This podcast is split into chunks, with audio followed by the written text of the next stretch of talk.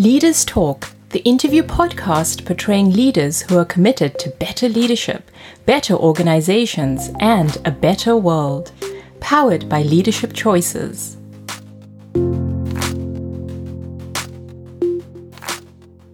It's one of the jobs I learned the most in about myself. So when people find themselves in jobs they don't like, it's not bad. Don't keep it for a long time, but it's a great learning and some experience you can put up in, in your backpack. Small thing. Then he pointed at, it was a big day for me, the stage you can hear. Then he pointed at the machine, there's a filling. So tell me about this. I go, okay. Uh, rated speed of 40,000 bottles per hour. The bottleneck is the washer. It's fully depreciated, which I love because it means, you know, very profitable, blah, blah, blah, blah, blah, blah, blah. And he goes, okay, very good. Forklift driver. And then he he points at one of the persons and said, Now tell me about her. And I couldn't say anything. So he says, Interesting, you know more about your machines than you know about your people.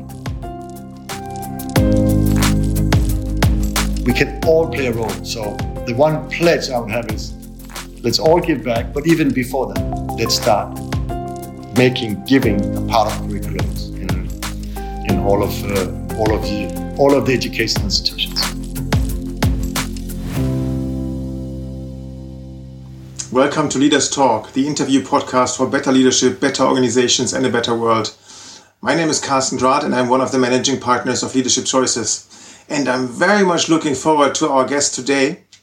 His name is Ulrich Nehammer. Ulrich um, has been a CEO for many decades in many different countries um, in Asia, in Eastern Europe, in Western Europe, worked for the Coca Cola companies or the Coca Cola ecosystem uh, worked for Salesforce, and uh, I would say he's a very unique combination of um, a leader who values cutthroat competition on the one hand side, combined with deep values um, for humans, for humanity, for the world. And um, yeah, he will take us on a journey how he kind of grew into this role, what was challenging for him. It's a very personal interview. It's a little longer than the usual one. So maybe you will uh, have to spread it over different uh, episodes of listening, but it's definitely worth the while. Highly recommended. Um, great lessons on leadership, great lessons on how to organize change, transformation, how to win people's heart, how to be humane in tough times where you have to let go of people. Uh, very impressive. I'm, I'm really impressed uh, by this conversation. So you can really look forward to that and uh, drop me a line with your thoughts um, with your reflections on that, anything that you agree or disagree with. Carsten.drath at leadership-choices.com. Looking very much forward to your thoughts, to your feedback. And uh, now over to the conversation with Ulrich. A very warm welcome to Ulrich Nehammer. Ulrich, it's awesome to have you in the show. Welcome. So great to be with you, Carsten. Thank you very much. Ulrich, um, hard to explain who you are. You have an uh, amazing business career. You've been um, for 24 years with Coca Cola in multiple instances, and we will talk about that in more details. You've been in a senior management role in, in Salesforce. What do you do today? How would you describe who you are? First of all, I'm a father.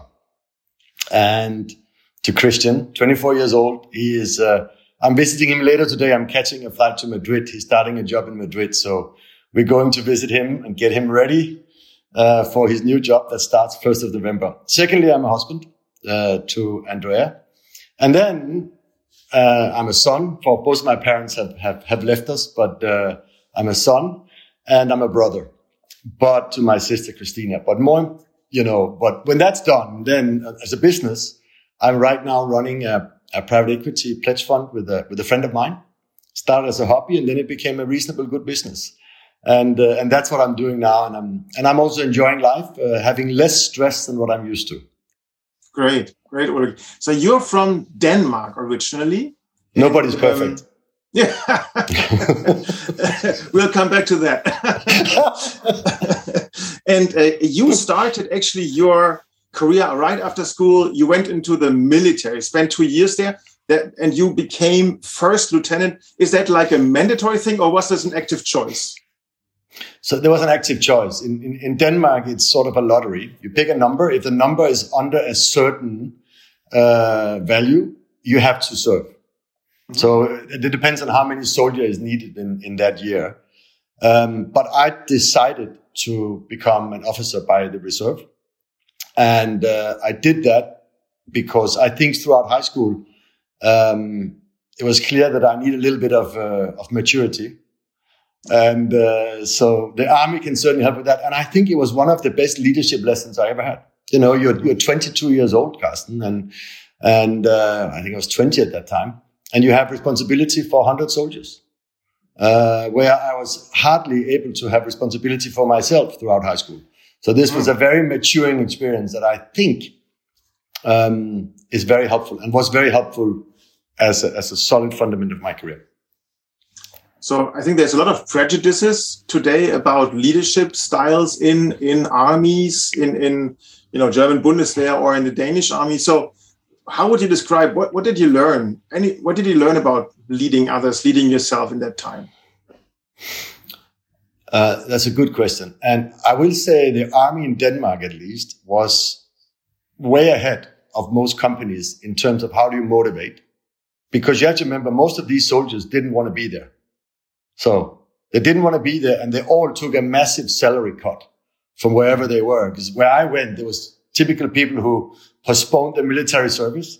So all of a sudden, you know, they're 25 or all of them are older than me. They have a job and now they have to have a, a, a cotton salary for nine to 12 months and they don't want to be there. So the army was uh, actually in Denmark at that time ahead of most leadership theories and how do you motivate people. And I learned a lot about myself that um, if you don't take care of yourself, you can't take care of others. It's a very important lesson.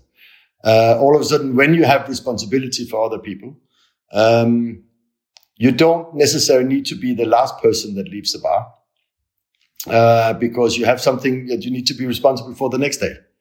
So, so I, I, I, learned a lot about leadership and, and putting yourself in others, other people's shoes, about organization. Uh, if you ask people working with me, um, the last 30 years, they'll probably say I'm reasonable, unorganized, but it was a lot worse before the army. okay, great.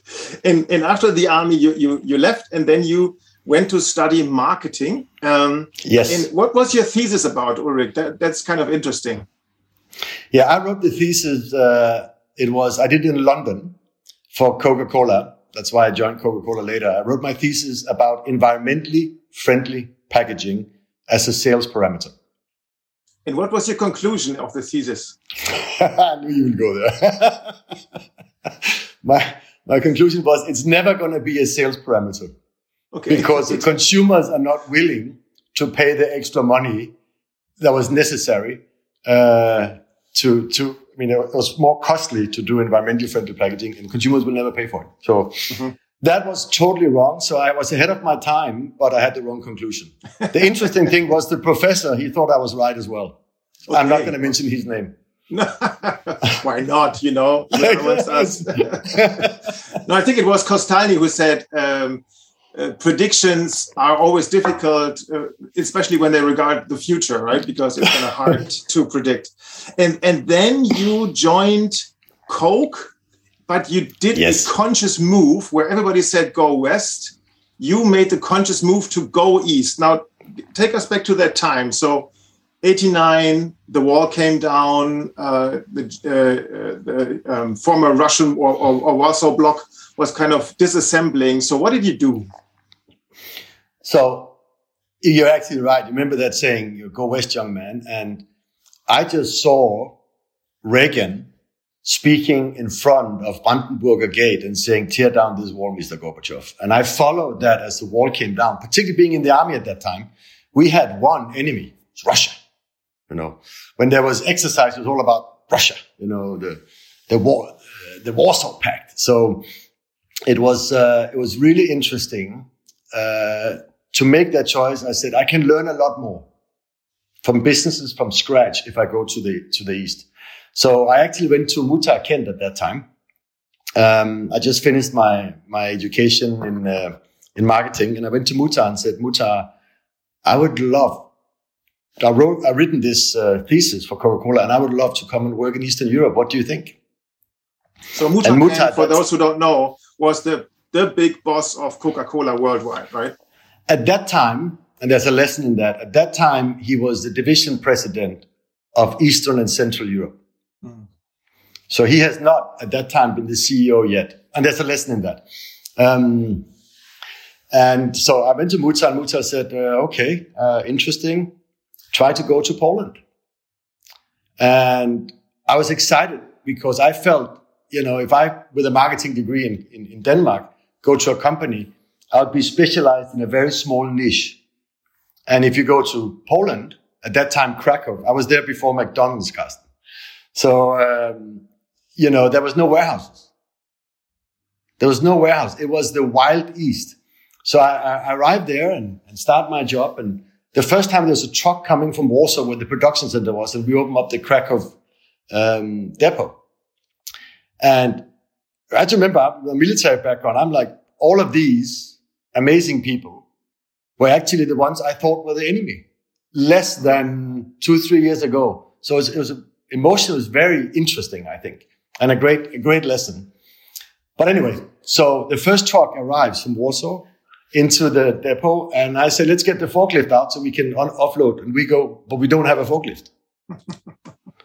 so, so we're not going to do this by hand. It was a big truck. So I went over to the wholesaler next door, and he spoke a little bit of German. So I was with my at, at that time Schuldeutsch. I was uh, back and forth with him, and he said, "So what do you need to offload?" I said, "Coca Cola." And he said, "Ah, how much does it cost?" I go, "I don't know." So I go back and ask what it, what it, what it cost, and I sold the first truckload. Uh, so he said, "Okay, I'll buy it." So I sold the first truckload before it even hit the before it even hit the warehouse. So that was an incredible time and a very good decision not to go for prestige because all of my friends was laughing at me when I took a job as an assistant depot manager in Krakow at that time. So it was an, it was amazing. And picking those times, you know, China has been a time. Uh, Africa is, is coming again now. The Middle East is interesting at the moment and think about industries. So I think those conscious choices becomes very helpful in the formation of your career as you go forward. Mm-hmm. Okay. That's much longer answer than you wanted. No, no, no. It's all fine. It's all fine. And then you move from there on to Hungary, right? Budapest. I moved on to Budapest. We, uh, uh, I did a presentation again. You know, every people talk about how they plan the whole career. I was just lucky. I did a presentation because when I was in Poland, we had to make the routes. Where should the truck go? There was no maps. So I went to the military because military always had maps and said, Hey, can I get some maps from you? And they go, Oh, no, no. I said, here's the thing. We're making these Coca-Cola routes. And say, okay, four cases of Coca-Cola, you get the maps. Fine. so, uh, we, we gave them a good supply of Coca-Cola and I got the maps. Um, and then we did what's called a routing and you go out and you send students out in the street and asking, do you have a shop or not? And if they have a shop, yes, they took down the address. And then we pinned all these into the, into a map. And then we took the pins out and rolled them in, and that became the order of the truck. So this I had to present in Vienna. And they liked it and said, Hey, why don't you go and uh, run marketing and become the country operations manager for Coca-Cola company in Hungary? And I did that, met my wife. We had our son. It was uh, a really good time. I then changed to the bottling part. Coca-Cola has the company part and the bottling part that, you know, fills the, uh, the product, etc. And, uh, and then I went to the to become the country operations manager in Hungary. And from there on, I became the, I became the sales manager. And then we were lucky that we had a pretty good, uh, lucky. We worked very hard and got a very good progression on, on the sales. So I presented that in Vienna and they said, why don't you become sales and, uh, and, and, distribution director, sales and marketing director for, uh, for Central Eastern Europe? I go, why not? So I took that. And then there was a merger in uh, when I was in Vienna. And actually, I didn't like the job. Here's another lesson, Carsten. I hated that job because I used to be the one that could make the decisions. When you move to a staff job, a sales and marketing director for Europe, you are no longer telling, you're selling your ideas. Very big difference. It's one of the jobs I learned the most in about myself. So when people find themselves in jobs they don't like, it's not bad. Don't keep it for a long time, but it's a great learning and some experience you can put up in, in your backpack. Um, and then from there on, I went to Vietnam. Vietnam. Okay. Now that that is worth probably an explanation. So Coca-Cola, the bottlers are organized in major units. One of the, yes. I think, the biggest bottler for a very long, long time was Coca-Cola Hellenic, and you were part of that Hellenic universe. Now, correct. What made that move into Asia? There must have been a conscious decision somewhere, right? So the conscious decision was I, I find it very important to make a destination. I was one time going in a flight with Doug, Douglas Ivester. He was the CEO in the job I had in Vienna. He was the CEO of Coca-Cola company at that time. And first time in a private plane, I was shaking. I was so nervous. And he sits right in front of me and I'm sitting there and he goes, so son, what do you want to do? Five years. And I had no idea. I go, oh, I just want to add value. And he, he looked at me and said, you, you got to learn to answer, you got to earn, you got to learn to answer that question a whole lot better, son. so so I thinking about that and said, what do you mean? He said, you need to get yourself a destination. So I developed this destination for myself, which I want to be a general manager in a multiple country environment in the fast moving consumer good industry, preferably in the beverage industry, not with Pepsi Cola. That was the destination I put for myself. And I basically followed that for a long, long time and multiple country environment, going and get that experience, going to Vietnam, and being the sales and distribution director for Vietnam, Laos, and Cambodia certainly added towards that destination. And Another great lesson. So, I mean, what was the, and maybe one little sidestep there. Explain us this thing between Coca Cola and Pepsi Cola. I mean, it's for normal people, maybe not quite easy to understand. What's the, what's that competition all about? Um, you know, it's like you it's it's it's almost like a derby when your favorite football team uh, is playing. You know, there's there's two teams. You love one and you hate the other. So you know, it was so interesting because today we're living in an environment where actually openness and you embrace competition to make the cake a lot bigger. In those days, it was cutthroat competition. If we could, um, if if we could remove a Pepsi display, we were celebrating uh, instead of building one next to it. So we both could benefit. We were celebrating. We put our display instead of this. We put our stickers instead of this. Um, so it was very competitive. It's, if people were seen drinking competition product, uh, they were at risk of getting fired. So it's very anachronistic, old fashioned. But that's the way it was. It was very, very brutal. Very brutal. Mm-hmm. Mm-hmm. Okay. And, and then, so that, that, that stint in East Asia. So I mean, different culture. I mean, very different culture, right? Uh, not developed market. So uh, a different philosophy or different view on you know how people uh, kind of act. A different religious system. So what you know what what were some major events or takeaways from there, Ulrich? So you're right. I mean, everything was foreign. It was also the first time where I had no chance on the language. When I was in Poland or Hungary, I can understand a little bit. So you know what's going on. I took 20 lessons of Vietnamese language and I could order a cup of coffee. You know, it was, it was very, very hard. So language was hard. And that means that you're sort of isolated because you don't, don't really know what is being said and being translated. If it was in Polish or Hungarian, I can see whether translated right or wrong. Mm-hmm. Here I couldn't. It's a small thing, but it's a very important thing because you feel a little bit uh, isolated. Um, the second thing was the power and the strength of women. So I was lucky early on in my career. If you look at sort of in marketing terms, the onion, what are the population? And you have men and women, they're normally sort of similar, right? But in Vietnam, because of the war, there's a big uh, lack of men for certain certain areas, and women, where we, men went to war, women took care of the finances. Women took care of, of, of businesses. So women in Vietnam were actually more advanced, even though there's many other challenges, but in many ways they're more advanced. And we had more women in sales than we had in any other areas that I worked in before. And they were just incredible. Uh, I'm, I'm grossly stereotyping now, but that was a big uh, experience for me to see the power of equality. And funny enough, you have to go to Vietnam to figure that out. Um, but that was, that was, that was really a great lesson. And then you learn a lot about yourself. And you learn because we were at that time, this was in 99. There was not that many people looking like us in Vietnam. So you are now the odd one out.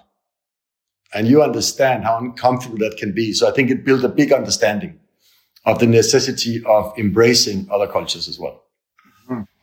Okay, so being being the stranger, being the alien one in a homogeneous society, that definitely changes the perspective. I can see that. Okay, okay. And uh, then from there on, you went back to Poland. Is that right? As the first time in a general management slash CEO role. Yes, that was the first. It was interesting to come back where I started as a almost trainee to come back and, and, and be the CEO. And um, great, great job. The first CEO job is very special because, uh, you know, you, you take it a little bit too serious because it's your first job. You're like, oh my God, this is life and death. And of course it's not. Um, but it was an amazing job, amazing team. And we were, again, it's a little bit about luck. At that time, this was, uh, I don't, I think it was 2002, um, 2001. There was a crisis in Poland and we said, let's, this is the time to invest. Everybody was, was de-investing. They were, you know, firing salespeople and we said, let's go for it. We hire. So we took a risk at that moment and made Poland one of the most successful businesses in, um, in Europe at that time. Muhtar Kent, the CEO of uh, at that time, he was, the lesson is that it's always good to find somebody that inspires you. And then they will most likely progress. And as they progress, you'll be like, you, you bicycle a lot. You'll be in the slipstream of, of them because they know you. They trust you. So always, Muhtar has this great saying, never eat alone because that's a networking opportunity lost. Never eat alone. If you're out somewhere, call somebody up, eat, eat with them, have a, you know, cup of coffee because you never know where it is. And even though we are the most capable people in the world, without a good network, you will not be able to progress. So, um, that was a deviation. What was the question again, Carsten? what was your experience in Poland? But I think that was that was uh, that yes. was great. So I think the first CEO role, and, and many people never make it into the CEO role. And I think um, knowing Coke now also, or the Coke universe for oh, I don't know more than more than twelve years, I guess. Uh, it is also those that are willing to travel, those that are willing to move their families, those that are capable, obviously, those that have the network. Those are the ones that form a certain shall I say, elite or group of people mm. that are kind of the pool who then become the general managers, the CEOs that kind of are expected to kind of roam around. So there's also a price that you pay with the family, right? Correct. Correct. I mean, my son, uh, when he he's been to, I think he lived in eight different countries. Mm-hmm. He's gone to seven different schools. Uh, and the, the, prize, and I think that's important. It's, you know, we all talk about um, life work balance. Um, it, so there will be compromises somewhere. I think it's naive to believe there's no compromises. And, and we compromised as a family. Um, we compromised on the fact that we moved around. But all my friends meet every Sunday to play football or every Wednesday to go to the movie. Uh, or you have the same hairdresser, you have the same doctor, you have the same veterinarian. We, we started on scratch. Actually, my wife started on scratch every time and took a house and made it a home. And she's one of the leaders that actually inspire me the most, even though she has not an official title. She actually have taken this family and made us even stronger. There's two things can happen. It doesn't work or you get stronger. And for us, it worked and got a lot stronger. And she's been amazing. And just every time I come home and say, I have a new idea. Um, let's go to Vietnam. And uh, then afterwards, let's go to Poland. Let's go to Italy. Let's go here. Let's go there. Um, and every time she said, yes, I'm, I'm ready. So she's one of the leaders that inspires me. I know you're going to ask that question. So, um, yeah, okay, I get that, and it also, I think it also is an example of this that if you're if, if you're in a managerial role, it really has to be a team sports, right? I mean, you can't do this alone, or you can't do this against your life partner if he or she is not willing to, you know, fill the other part or organize together to fill the other part. Yes it's not going to work, right? That's that's not doable. It's just too much stress. It's so true. I mean, so mm. true. It's so true. So, so that's that's a sacrifice we've had, uh, Carsten. That we're traveling around and and not having the established relation. The benefit is that we have friends all over the world, and my son right. goes wherever, and he has, you know, friends everywhere. Was there ever a time where you said, "Now we're it's too hard on him," or where he was kind of suffering? Uh, the first year of any assignment, it was like that. Mm-hmm. So many times. And, and, and as a parent, you know, in, in, we came from Italy to Germany. And when we, when we moved from Italy, Italy in the, in the morning, you know, everybody hugs each other, kiss each other, and, you know, ciao bello, and everything is fine. And, you know, the teachers are joking with the children, and they have a homemade pasta with truffle in the cafeteria, you know, and then he comes to Germany. Um, and then it's okay. If you want to be my friend, earn it. And I'm not saying one is better than the other, but it's just the way it is. It's a different culture. Earn it. Okay. You know, we're not, you don't wait us to, don't wait for us to call you. If you want to be part of our group, you got to work for it. And that was very, very hard on him. And for one year, I called my wife and said, how's, um, how's he doing? And, uh, it was the same answer every time. Not good. Not good for one year. And I remember I was driving from Fürstenfeldbruck, there's a factory in, in Fürstenfeldbruck, to walk back to Berlin. And uh, so I did the regular call and I asked my wife, so how's Christian doing? They said, he's doing really well. And I had to stop the car and I just had all the emotions just coming out because that pressure for a year, you know, you're only as happy as the most, uh, the most unhappy person in your family. Mm. So, so this was very hard. That's one of the sacrifices. Here's the thing. Today, he loves Berlin and he goes back to his friends in Berlin. It's his favorite city in the world. So, you know, it's, it just takes time and very hard. Right. Yeah, but he's really a cosmopolitan citizen, you know, by, well, he, it wasn't his choice, but, you know, de facto, you have friends kind of all over the place with that, right? So we now, and he's blamed, he blamed me all along. He, he, he, he blamed us all along. That you just dragged me around without, without you know, me wanting to do it. And I'm just going to live in one place. And then that one place, I'm just going to stay there. And then he worked in Copenhagen for two years and then he got a job in Madrid. So, so, so he was infected, kind of. Yeah, yeah I'm so, very proud of him. So we now skipped a couple of places. So from Poland, you became yes. the CEO of Austria and Slovenia for a period yes. of three years. And then from there moved on to become the CEO of Italy. Um, yes. And in Italy, there was a special task that you had i mean sometimes as a ceo you get hired for a certain task right? And, and because you have that profile to do that. So what kind of what kind of profile were you developing as a ceo what kind of a leader have you kind of what kind of brand as a leader have you developed over the years? So i be, I, I, call myself the plumber. You know there's a thing that is uh, that is uh, stuck and somebody needs to come and pull out the the shit that is sitting there to get everything flowing again. However, Italy was doing really well uh, when I came there. So that was a very important thing to try, not just to have to turn the business around, but actually continue to accelerate it. The, the previous CEO had done a really good job and the team has done a really good job.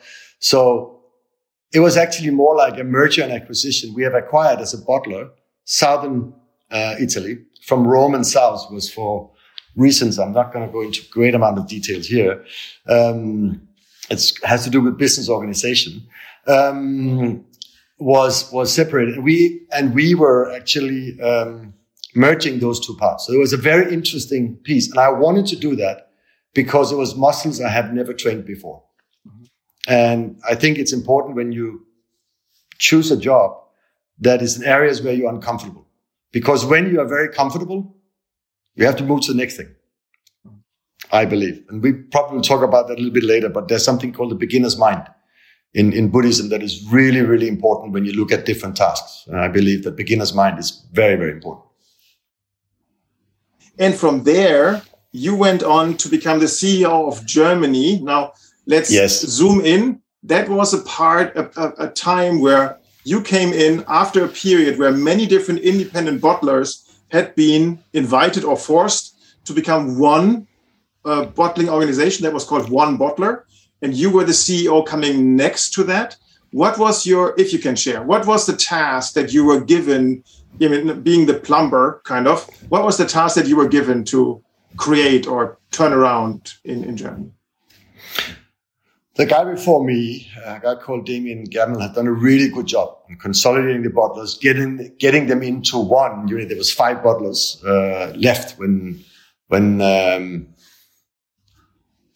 uh, when when he basically before he left, everything became one major bottler owned by the Coca-Cola company. Then there was, I think it was 11% of minority uh, shareholders of, of other bottlers. Then half year into my stint became 100% Coca-Cola, but he's done a really good job on that. Um, he has started to, um, to get growth back. Germany was very hard. After the wall came down, sales were fantastic. And then you had a year also, you had a decade where sales was flattish, slightly declining, because of the systemic issues.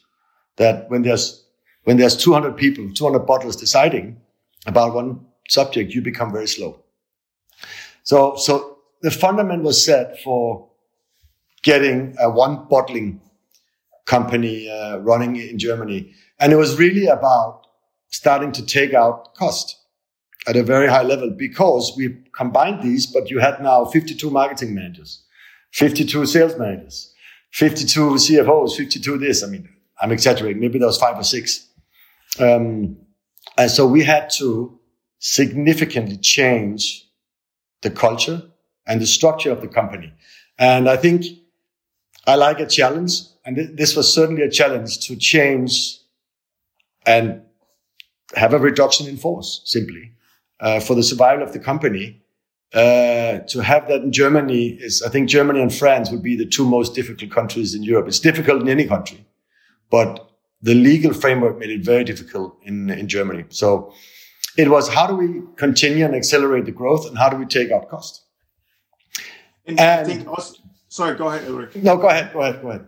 I think there's also a bit of a paradigm shift, right? So when the, the Coca-Cola company that I you know worked for in the beginning was more of a traditional paradigm i would say. So you're in it you're in it for life. Uh, it's a family. We are all in this together. Um, it's kind of amazing. It was also like a, a, symbol for the rise of germany after the war. Um, coca-cola was a cultural element representing the friendship to uh, to the united states that kind of thing. And i think what is, has happened then is i would call this more modern paradigm where it's more like you know you go for numbers like on a weekly basis. And if you don't meet the numbers like what's happening? What are you doing? What's your contingency planning? So it's much more performance management driven. And that obviously has an effect on culture. Observation from the outside. Um, what do you say? I think it's i think it's very fair. And and it, it's correct. It's it's totally correct.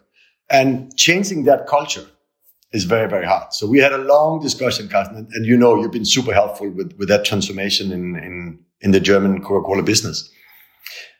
Do we start this cultural journey when we have to cut? We knew that we have to cut uh, our expenses.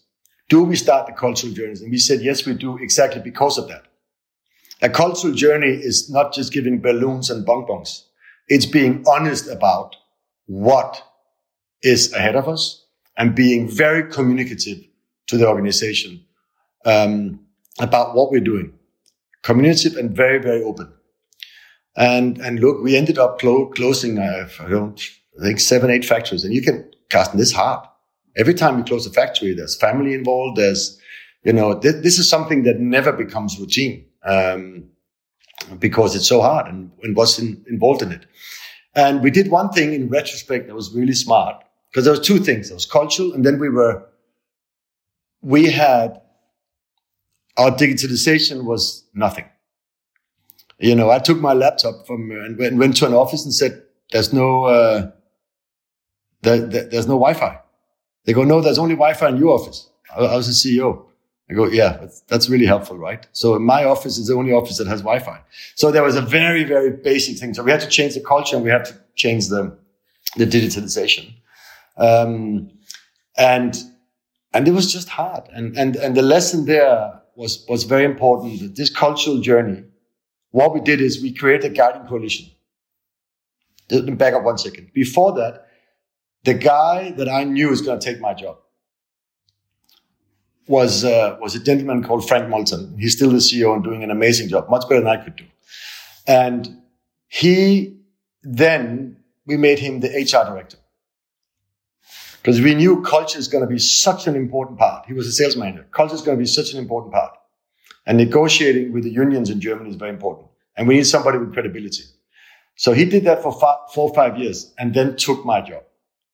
And the cultural journey was we put what we call the guiding coalition. 100 people from all over the, the business. And there was a forklift driver. There was a, a account receivable lady. There was 100 people, sales people, finance people, you know, from all areas. And then we voted on what is the right strategy. I can reveal that we had four strategies I was equally okay with, but people voted on them and said, this is the strategy that we should pursue from now on. So we identified what's our culture, what is the desired culture, what are the gaps, and how should we get there? And that was done by this guiding coalition, including, at least in the beginning, all of the workers' council. And you cannot make any changes, it's my belief, if you don't involve top down, but much more important, bottom up as well. And it, only top down doesn't work, only bottom up doesn't work, but together. And you cannot delegate strategy to consultants. You cannot, in my view, because the best consultants are your employees. Because they know they know it, they have the creativity, they also have the passion ultimately for the company, for the organization as such. And what always impressed me is that also, you know, on the so the one hand side, you really, I mean, you close plants, you fire people. Uh, I mean, a lot of them went to our coaching um, and on the other hand side, you were investing in in culture, and it still did not become cynical somehow. So I think that could easily be something where you say, you know, we're firing people, and then when we do some workshops, I mean, that's all kind of cynical, but it really, it really was for those who remain something where they said, I'm, I, I we had the feeling it is something that they are behind, which is always amazes me to to do this in that difficult time. So challenging on the one hand side, supporting given vision on the other hand side, how that can work together. Well, well, thank you. Thank you. I almost get emotional because it was very, very, not almost, I do get emotional because it was a very hard period. Very, very hard period. And, and also thank you to, to, to you for all the help because, um, we should talk about digitalization. And in there, it's all about people. It's not about software. Before we go there, let me ask you a tough question. Um, so you you were given funny names by, by people that worked in the organization. I mean, the crazy, crazy Viking is one of the most nicer ones. Um, we had people crying um, in in in the sessions. We had people venting about you for hours um, because there was such a there was such a perceived pressure, obviously, in this cultural change, in this "am I losing my job" kind of change. So you were putting an enormous stress on the organization. Um, how did you cope with that? Because you're, I mean, you're actually a nice guy. I know that, but uh, there's also that side of you where it can be really edgy. How did you, how did you look in the mirror? What, what was challenging about that for you? Uh, I think everything is, is challenging because, you know, you know that, you know that you have to do this for the business to survive.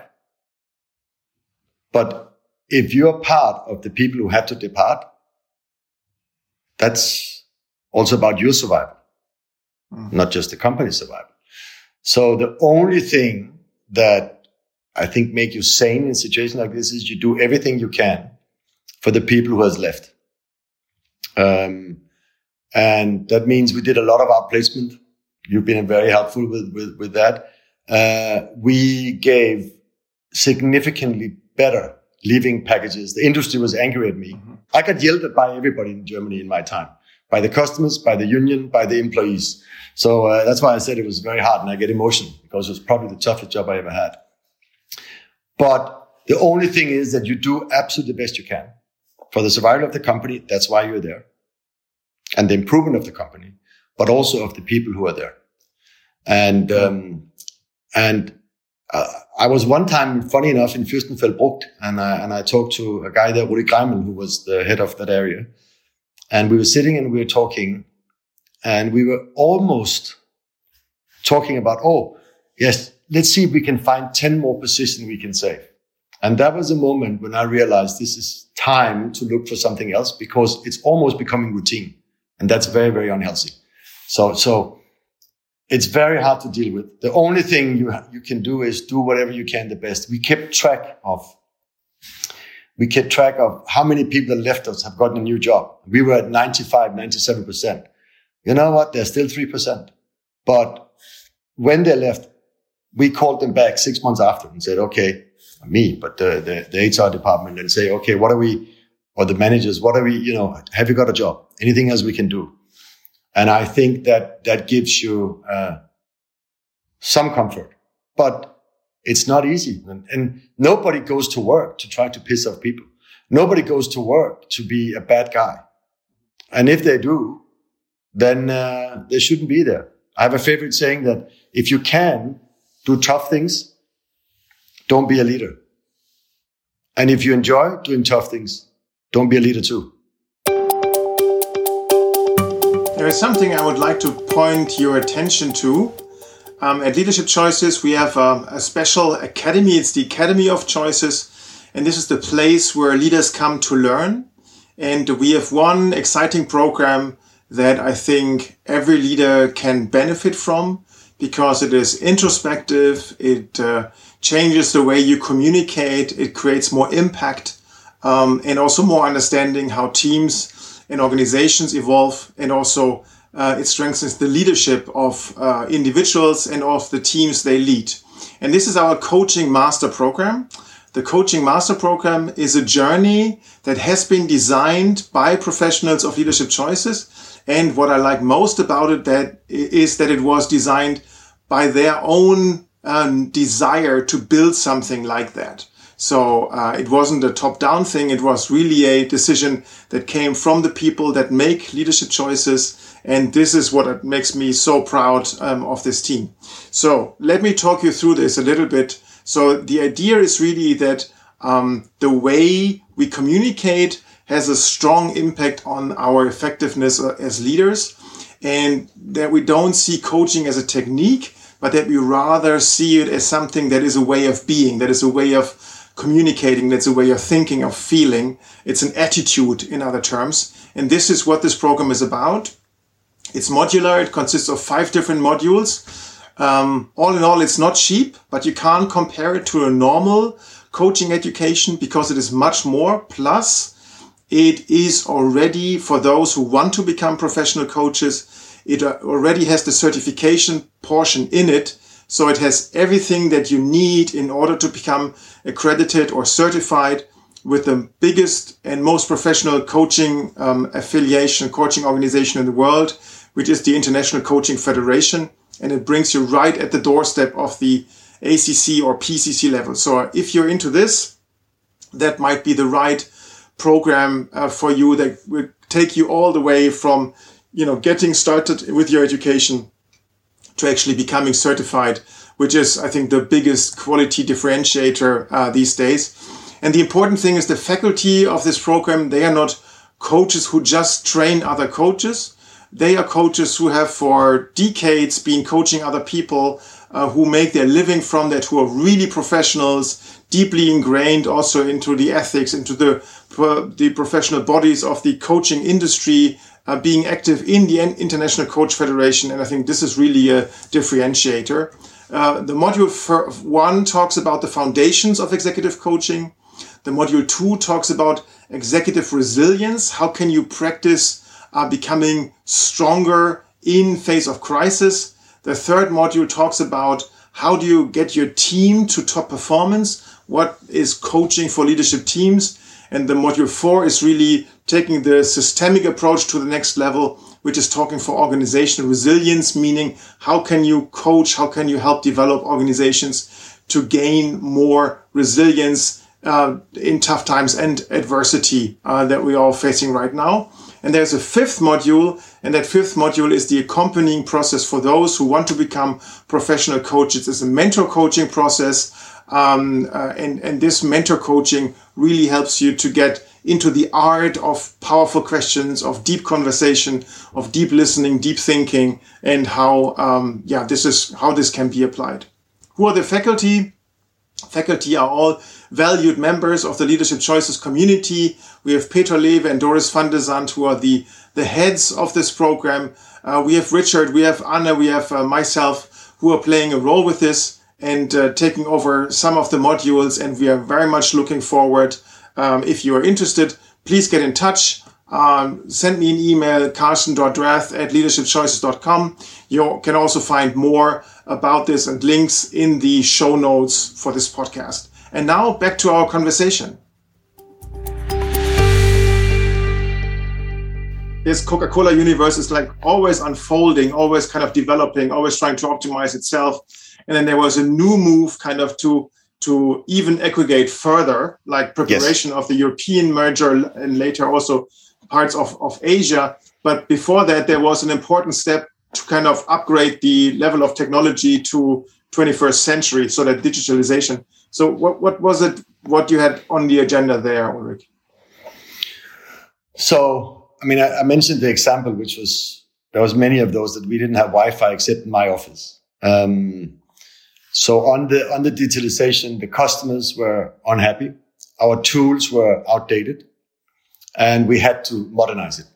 So we started this digitalization. And I mentioned before that I believe a digital transformation is dead because the days where you send 10 people to Silicon Valley and they travel and see Google, Salesforce, uh, Facebook, etc. And then they come back and say, okay, now here's what we're going to do. They're so gone because they're going to get rejected like nothing else. Those 10 people. Those are the 10 people that has been to San Francisco. They're crazy and they don't understand our business. So a digital transformation is dead because you need a business transformation. And a digital transformation is where you have this vertical of digitalization, where business transformation is across the whole company. And, and uh, that lesson became very clear to us. That became part of the guiding coalition. What are we actually doing in digitalization to make sure that we can get people out of the offices into, out of our offices into the shops and talk to the, the customers? Um, very, very important that we could become much faster than our competition, that we could deliver a better service uh, than our competition, uh, became very important. And, and I'll say this, I always believe. so one of the lessons, Carsten, I know you're going to ask that. One of the lessons is, or was, digitalization is all about people. This sounds so cheesy, but it's a fact. So we developed actually, when we finished the, and, and we sort of in, post reflection, we call it PAR, post action review. Um, we said, okay, what, what, what have we learned in this journey? And I applied that in my next job in Salesforce. And it's a five C's, and I think they're helpful. Five C equals transformation success. And those five C's are commitment, culture, customer success or customer focus, cloud, and campaigning. So if I very quickly go through those, the first one is commitment. Any digital slash business transformation starts with a commitment. So I will always ask CEOs when I go and help them with the transformation. So how committed are you? Oh, I'm very committed. Okay. What's your budget? Because there's commitment about money. What's your budget? The first part, commitment. Oh, and it doesn't mean you need to spend more money. You need to shift money focus. And, you know, Adidas uh, took all the TV money and put it into digital. That's a big commitment. Um, so what is a commitment? What is your commitment to you, Mr. CEO, most of the time a man, of letting your power go? Because it's actually also about democratization of, of information. we gave most information to everybody what we could do legally. And everybody said, are you not nervous about giving all this information to the people um, that might misuse it? And we all said, no, we are more nervous about the people that are there not having the information they need to do a good job. And today, change of speed is so fast that if you don't give information as close to the point of impact as possible, you'll be slow. Um, and slowness will kill you. So the first thing is really about commitment. The next thing is about culture. And there, you know, I've learned that technology, I used to think that you should change the culture to be ready for technology. Actually implementing technology help you to change the culture. Uh, example, you know, if you introduce Slack or Microsoft Teams or whatever, you start to work differently because you might be the boss on one subject, I might be the boss on another one, and um, Caroline might be the boss or the leader on something else. So technology will help change the organization. You know, the, I, I used to say that uh, when Napoleon stood in front of Brandenburger Gate, you know, he had cavalry, foot soldiers, uh, you know, artillery, etc. And it was the same in the way we organized until a very few years ago. It was me, the CEO, and everybody has to come to me and I have to take this. It doesn't work. So that helps. So first is commitment. Second thing is culture and then customer centric. Most companies look at their company from the offices and forward instead of looking from the customer backwards and apply design thinking. So what are the real ways that you actually drive value for the customers instead of how do you save a little bit of money for yourself or how do you, you know, improve your processes? Start with the customer. We did something really simple in, in, in Coca-Cola. Um, I don't know how many times I looked at ROIC, return on invested capital. And then you sort all your projects and you get into the boardroom and say, oh, this has the biggest ROIC and let's work on it and, you know, biggest net, you know, net present value whatever. This is the biggest. Let's start from that. It never works because it's most likely also the most complicated and the one that has the biggest resistance. So we flip that around and say, we don't want to talk about ROIC. We want to talk about rope. Rope is return on pain points eliminated. So we, we, we blocked, we did a simple two by two and said, okay, what are the pain points? And there's all, you know, uh, takes too long to get winter tires. Uh, our uniforms does not hold the right tools.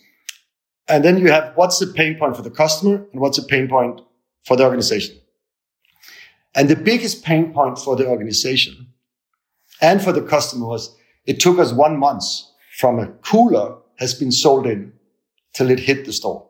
Frustrating for the customer, frustrating for our employees.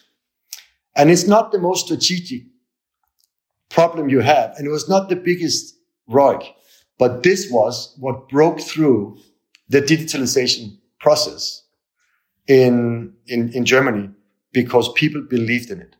They could see it actually happened. Many times you make this big project and you stand up and you this is going to be the best ever. And 24 months later, there's more paperwork, there's more bureaucracy, and you have achieved nothing. People are, have a fatigue of major products in the organization.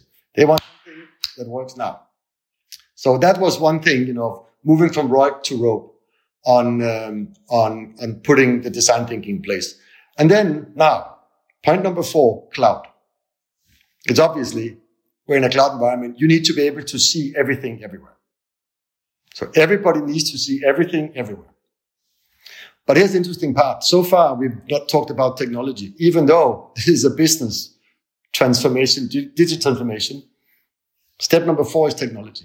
I, of course, think Salesforce is the best, but there's a few possibilities out there. And, the, and then the last point is campaigning. Campaign it. You need to be, as, as, as a senior team, campaign it, lead it, make, uh, we had give me five. You know, these were the five things that you need to be doing. Um, and just changing the way people look at it. How do we grow this specific store 5%? And I've still not seen a store that couldn't grow 5% of Coca-Cola sales. I've not seen a customer in banking. I've not seen any customer that couldn't grow 5% when you break it down to the very simple area. So on campaigning, uh, it becomes really, really important to make sure that everybody is is on board uh, on board with this. So I'll say that speed is a new currency, agility is a new strategy, and culture is a new infrastructure. What's the learning on that? That was a long was, answer. Sorry. No, that was a great, great answer, and I think that that you put it in perspective. That is the, the business transformation, the mindset transformation. That is the first thing, but it is enabled and intertwined with technology. So you can't do it without technology, but with only technology, you don't change anything as well. So it needs to go kind of hand in hand. And what I also like is this idea of in order to gain speed, to give up control, to give up, uh, to make available information to people like further down in the organization. Now, there's one question with that, and that I'm asking uh, every leader who's going through this transformation. So, when you are giving up control and power, that means that somebody else has to take it. And that, that means that they also have to be responsible in an area where maybe it's not very safe to make a mistake. So, how did you create that psychological safety, that space where it was okay to make a decision that potentially also turned out to be a mistake, so that people are not, you know, covering their behind all the time in order to not get fired or, or something like that. So, what was your approach to let go on, and, and make them also take the responsibility? Um, I think you're right. This and this is a journey. We always said, you know, how many people is on board on this journey? And we started, we said it's about 10. I think when we finished, we felt it was 50, 60% on board. So this is not something that you can immediately get. Everybody's going to clap because people are skeptical. They've seen too much of this in the past. Um, one of the things we did, which I think was a very, very smart move, um, and it was, it was a lady called Sanam. I think you actually coached her as well. Uh, Sanam is amazing. What a great, uh, what a great uh, individual uh, she is we were thinking about saying, how do we do something um, to be more socially responsible? Shouldn't we? And I said, shouldn't we adopt, like, you know, go to SOS Kinder, uh, and, and, and mm. Kinderdorf, yeah, and, and adopt a few children, you know, and, and they, and, and she goes, it's all good, Ulrik, um, Sanam. She says, all good. Look, um, I think that's sort of greenwashing, she said. And she said, look, instead of adopting somebody outside our company, we're going in the middle of a tough time. Um, you know, we have a lot of changes. We have people leaving. Why don't we actually adopt a frontliner? I go like, son, tell me more. I said, okay, here's the thing. We sit here in this office on the 10th floor. The air is a little bit thin. We cannot all think straight because we're up here in, you know, management with a thin air. Why don't we adopt a frontliner and we go once a month and be with a person for a full day from the very front line to see what we are thinking is happening. Is that really happening? It was the most amazing thing to understand where we are 10, 20, 30, 40% on this journey.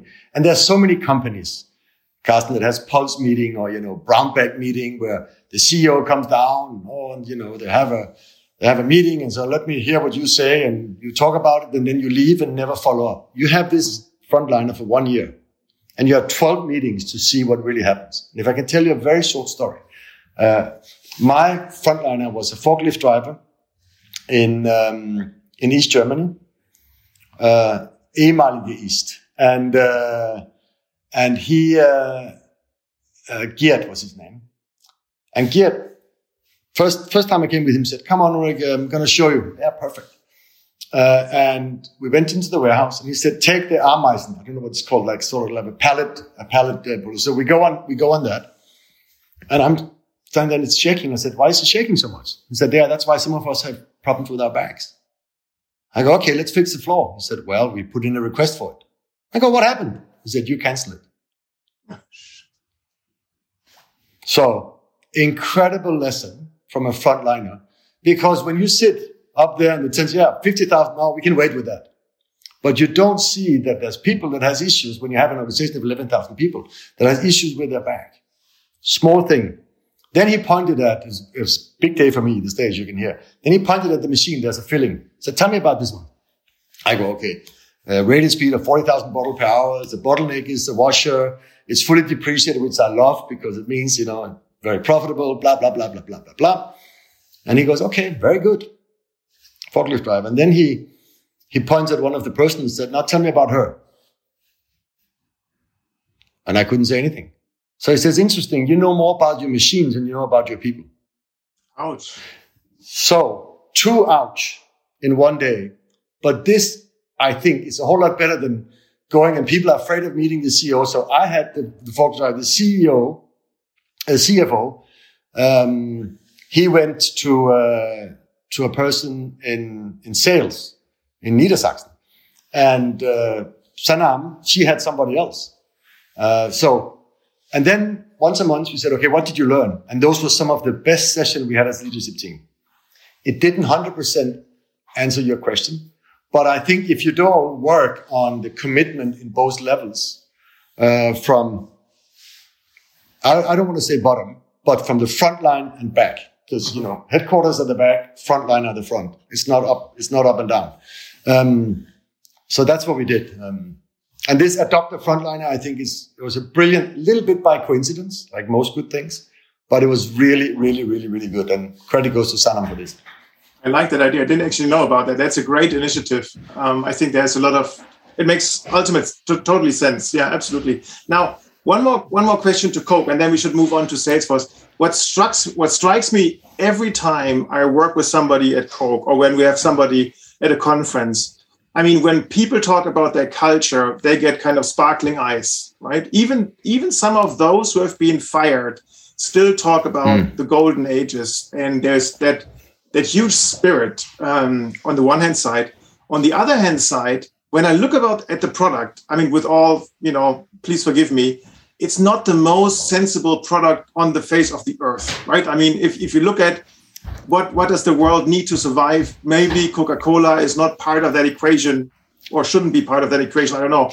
Now, the, it's not the product. What what is it that makes people so identified with with that brand or with that organization? Yeah, you know, it's it's interesting. We worked very much. People love the brand, or loved more than maybe they do today, but they love the brand, and some of them like the company.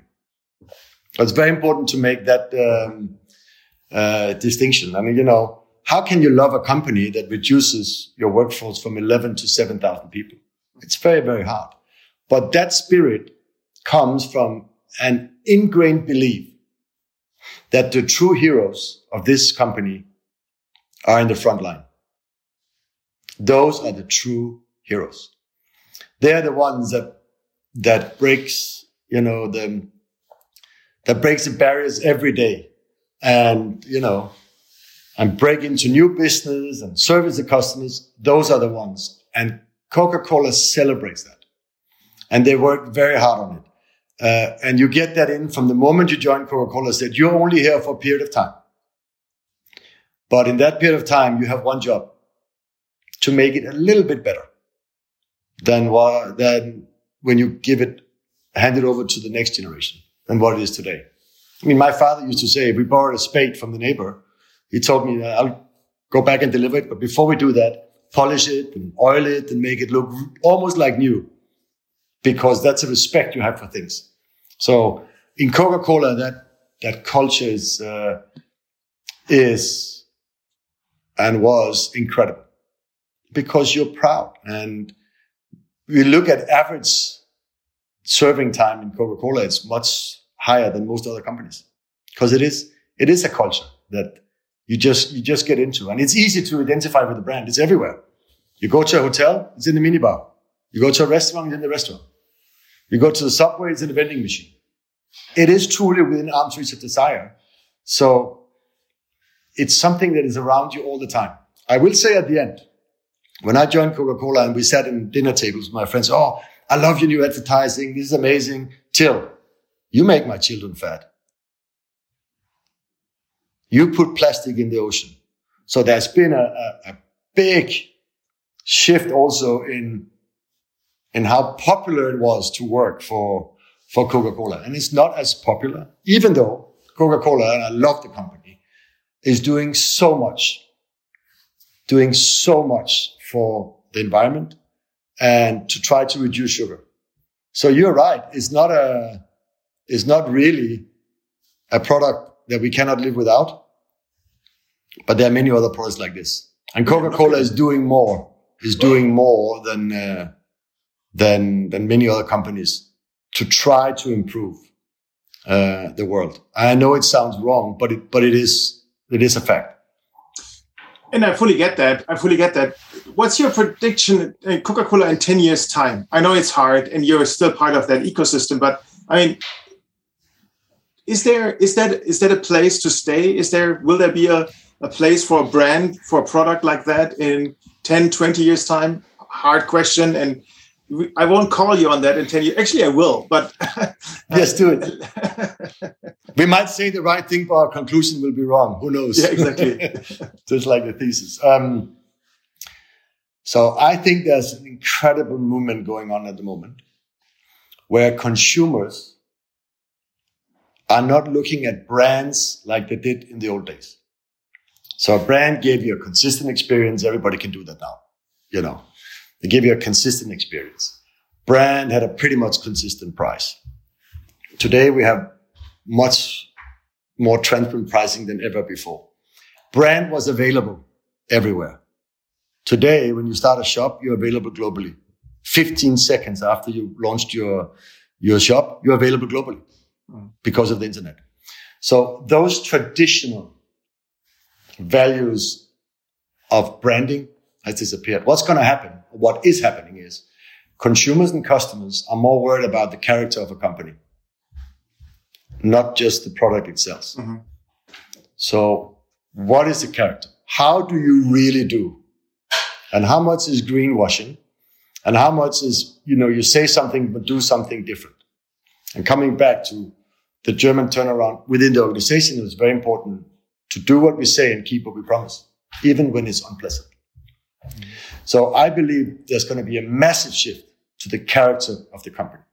Do I trust this company or don't I trust it? We're in a trust-based economy. Do I trust this company? Don't I trust it? Do I trust what they're doing? Can I identify with what they're doing?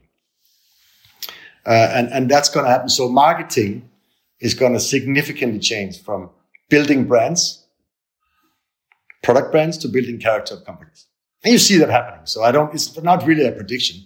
And I think Coca-Cola will make that shift, but, um, they are, you know, the old, the old traditional companies will be struggling because of the legacies. It's easier to start now and accelerate than having to change everything you've done for 120 years. And it's a, yeah. it's a conundrum that we see, we're seeing at the moment. And, you know, best example, and then we can, it's a segue to Salesforce. When Salesforce got into Dow 30, it replaced ExxonMobil. Uh, if you're looking for something that data is a new oil, that's a very good example. Mm-hmm. Salesforce replaced ExxonMobil in in uh, in Dow 30. And here Wirecard was replaced by Delivery Hero, I think. So there's examples in both words, right? So uh, exactly. But let's let's look at that, Ulrik. So on the one hand side, you guys had worked together. Sales, you were one of the biggest customers of Salesforce in Europe, I would think. Um, and then you made the move over to Salesforce. Now, those who don't know Salesforce as an organization, so Mark Benioff is the founder, and he is Mm, a very special kind of person. He's a Silicon Valley kind of icon on the one hand side, but then he's also very spiritual. He's going to retreats to Amma. He's meditating.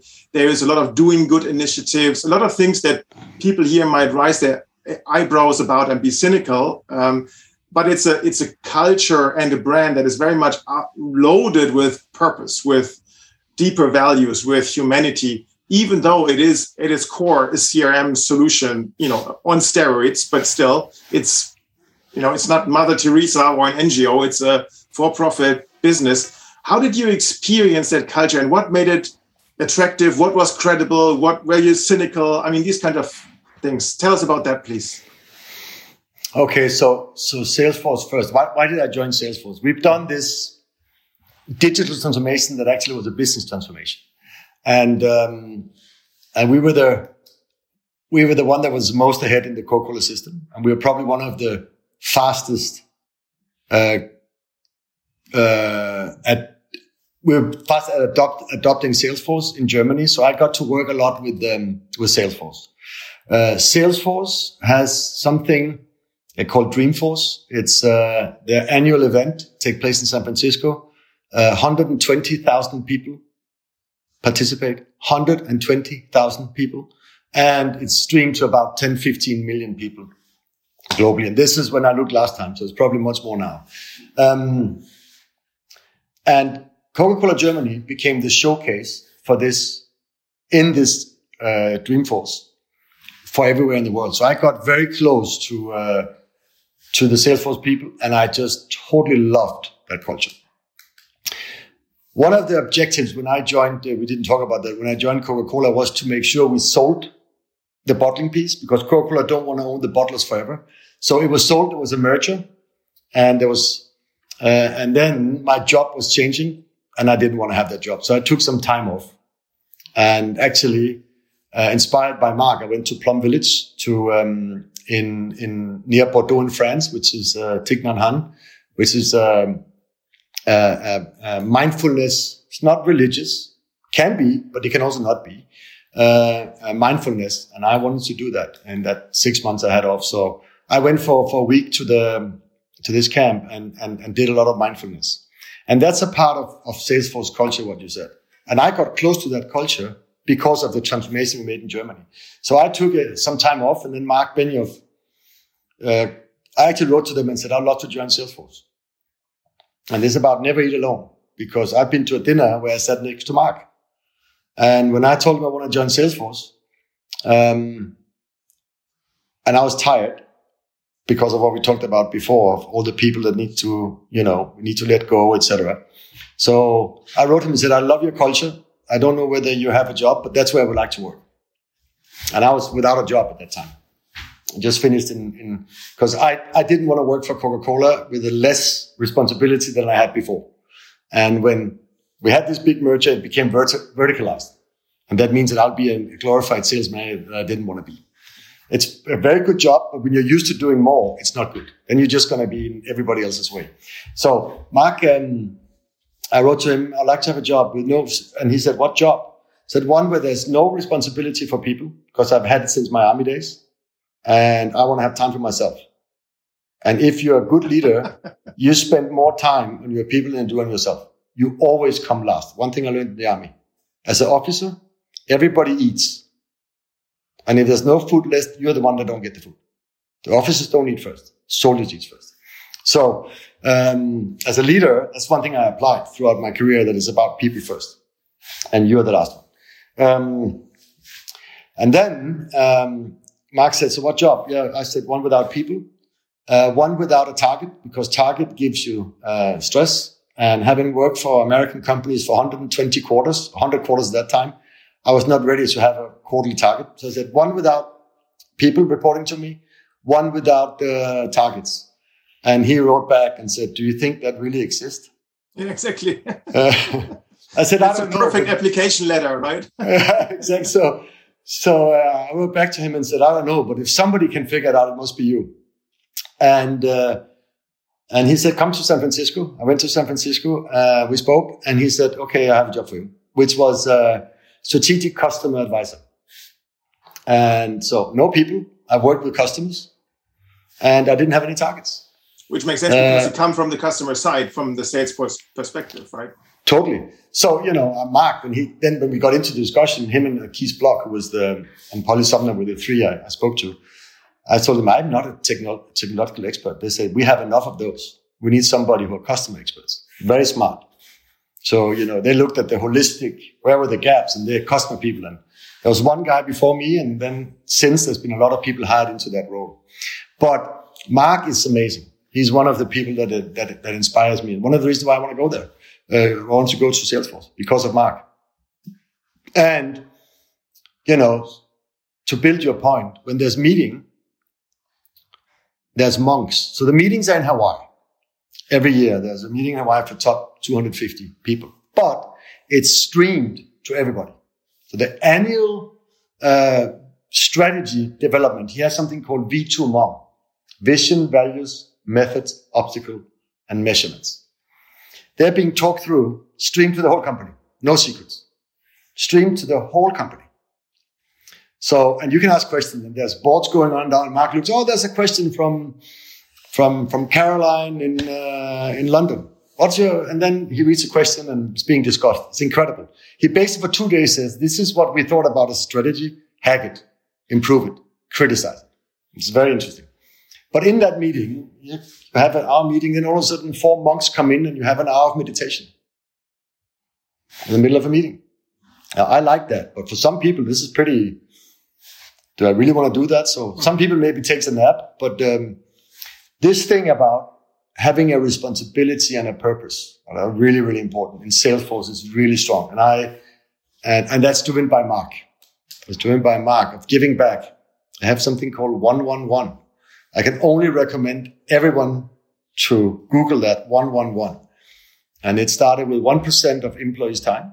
When he started the company, 1% of equity and 1% of products to be given to charity.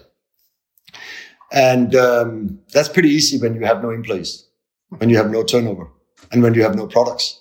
But now, fast forward, the company is worth, I think, 300, 300 billion.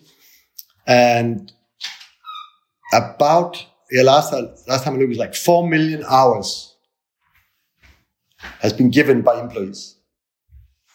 Seven, eight million has been given, uh, uh or, or you know, 400 million has been given to charity. And a lot of products in educational institutes, Red Cross, etc., runs uh, Salesforce at either very, very discounted price or for free.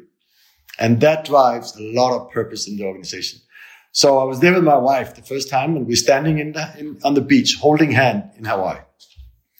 And the cultural ambassador uh, of the meeting, uh, Hawaiian, comes in, blows one of these uh, shells, and say some some magic in uh, in Hawaiian, and you're holding hand, and the lei, this this chain you have from flowers, goes from person to person I was not sure whether I joined a cult or a company. Um, but it drives, a, it drives an incredible um, belonging as well. And in Salesforce, it is lived more than most other companies. It is really lived. Now, there's a lot of pressure in Salesforce as well. Mm-hmm. Trust me. There's there's quarterly um, uh, targets that needs to be met. There's weekly forecast meetings. So in Salesforce, despite you have this amazing culture, there is so much pressure. I'd say there was actually even more pressure in Salesforce than there was in Coca-Cola. Oh, really? Okay. Mm-hmm. So it doesn't wow. mean that it doesn't mean that it's Woodstock, and we all just go around like this, right? Uh, there's uh, there's a business uh, as well. Exactly, whatever, whatever people do. So, uh, so um, there's, but that's an interesting company, and uh, and there's an incredible sense of belonging. Yeah, it's it really and and like Salesforce. It, yeah. Salesforce give you, you know, the Americans call we call it, you know, holiday. They call it PTO, it's paid time off. And then Salesforce has VTO, volunteering time off, and that is it's a cultural thing. That is how you get that one percent of employees' time. Actually, one percent would be what three days, and they give you five days. Five, so it's a bit more than one percent. Give you five days, and they mean it. And all the companies I know, they say you can take five days, but if you don't, it's okay, right? So uh, we we had that in Coca-Cola, but I never did it because I was too busy. So I've been nine months with Salesforce. My boss, amazing uh, lady called Polly Sumner. She comes and said, "What about your VTO?" I said, "I'm sorry, Polly, I will not have time for it. I'm so fully booked." Said, "That's okay. That you don't need to do it, but then you don't get your bonus." and, I, and I said, "I look at my calendar. Well, actually, yeah, I, I found time for it." So this is important, right? It's not something that it's suggested is something you have to do, and you are not compensated for not doing it. You're punished. Uh, you're not compensated for doing it. You're punished if you don't. So it's a punish is the wrong word, but there's consequences. So that means that that culture is really being lived. Wow. That's really amazing. Yeah. And you were you were moved to Australia or you moved to Australia for that role, right? I mean, that was a I was following your career and I was like, holy cow, what is he doing in Australia now? So how did that come about? So I spent this, you know, the strategic, I did two years of this strategic customer advisor. And, um, and that was basically consulting on many different companies around the world on their digital slash business transformation. An amazing time. I got an insight to so much more. And now when I want to do my third career, which is board position, this was probably very, very helpful because I got, it was like being a consultant looking into every single at a very high level and the issues the business had. So I've done that for a couple of years. Uh, Mark calls me and say, um, we have an issue in India. Would you not like to go to India? And uh, I go, look, honestly, Mark, I've, I'm this time in my career where a little bit of comfort and, and, not going to a totally different culture would maybe not be the right thing. But uh, anyway, you've been so kind. I'll do it. So we'll go six months to India. On two days before I was supposed to go, booked everything. The guy that was the chief revenue officer called me and said, "Hey, why don't you go to?" Um, uh, he was head of international. Would you like to go and run um, Sydney? And that time it was Hyderabad or Sydney. And in Sydney, we had the headquarter for APAC. I said, I'll do that, but I'll have to base myself in Singapore eventually um, because I want to be closer to my son. So we started in Sydney, moved the headquarter uh, from Australia to Sydney. Excuse me, from uh, uh, Sydney, Australia to Singapore. And then I spent uh, a couple of couple of years there running uh, Salesforce as a CEO for um, for APAC, which was incredible. So it was it was China where we where we got the, you know distributorship going with um, with with some of the people there. And India hired a new amazing lady um, that was the head of the State Bank India. That's a good thing about when you have purpose, uh, purpose-driven culture. You can attract talent that are way better than what the level you can that you can actually offer. But she was very inspired by the by the by the purpose of Salesforce. And then I had an amazing lady in. Uh, I had an amazing lady in um, in Australia, um, Pip Marlow, that's done an amazing job as well. And then it was time. It was time to go through and letting the four business unit take their own time. And then I want to go back to my son because he was in in in in Berlin under the under the COVID, and um, and I was just um, I was just really ready not to be in two different continents from my son, and then I could focus on my business that I've had for a while, a, a private equity pledge fund with a friend of mine that started as a little bit of a hobby, but then became a business. And I'm now in this transition, Carsten. So after this, you have to coach me. I'm in this transition of starting uh, board uh, board meetings uh, or, or, board positions where I think that's how I can give back um, with all the experience I've had to help you know boards and particularly management team to to get somebody who has made a lot of mistakes in their life and I can help them navigate through the mistakes. Wow. What an amazing story, Ulrik. I mean, it's a great career, great that you took us on that ride and uh, also that, that deep insights that you provided, also for the times that were not so easy and were challenging and, and now how that formed you as a leader. Um, so I think we have covered the what's next thing. This is this supporting boards, giving you experience kind of back. What's what's a question that I haven't asked you yet, Ulrik? That would be that would be important, maybe for our listeners. So I think I mean I'm inspired by by your by your mission to make uh, leadership better for organizations, better for people, and better for the business.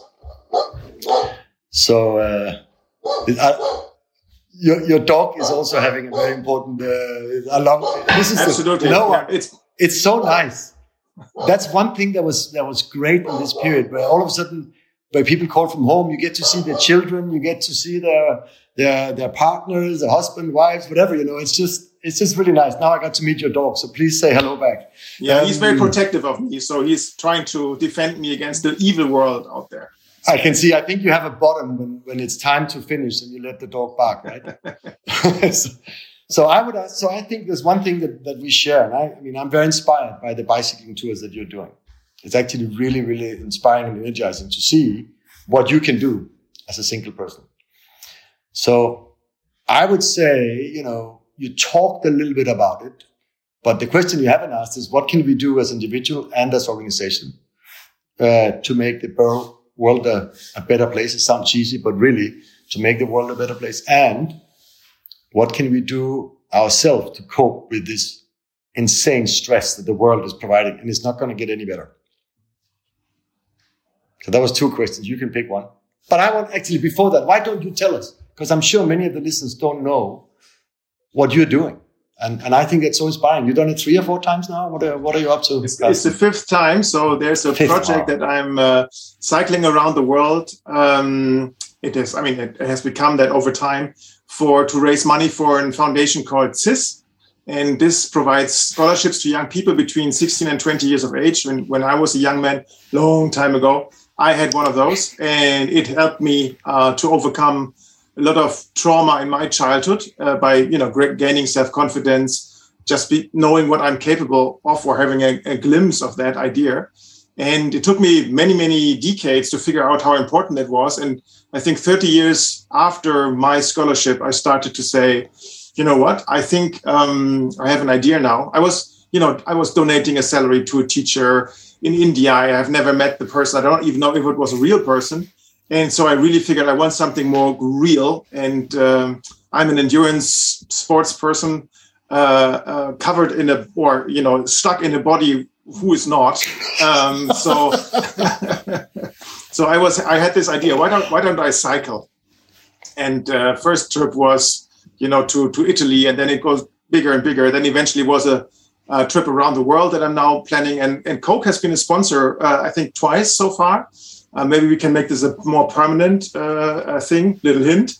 Um, and, and so I think so far 93,000 euros were uh, collected, and that I think is the equivalent of over 200 scholarships. So um, that makes me very happy. Um, and I think it's also good for the, for the organization. Those are little things that, since you asked that question, that's the story.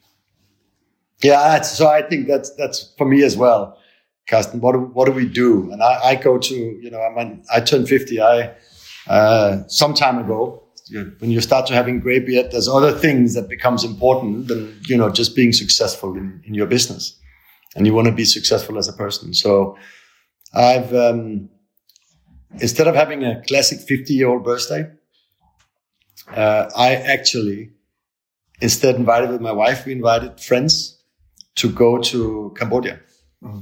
And that became the 50 year birthday of building 15 houses. We raised $100,000 and built um, 15 houses uh, and actually a computer center in, uh, in the community center near Siem Reap in Cambodia. And that has been absolutely important. And I think, sort of answering that question, all companies should do that. We don't have that tradition as in America in Europe. And I think all companies should do that. They should give back. But there's one more step we need to change because it's called giving back. And that means that you have received something first.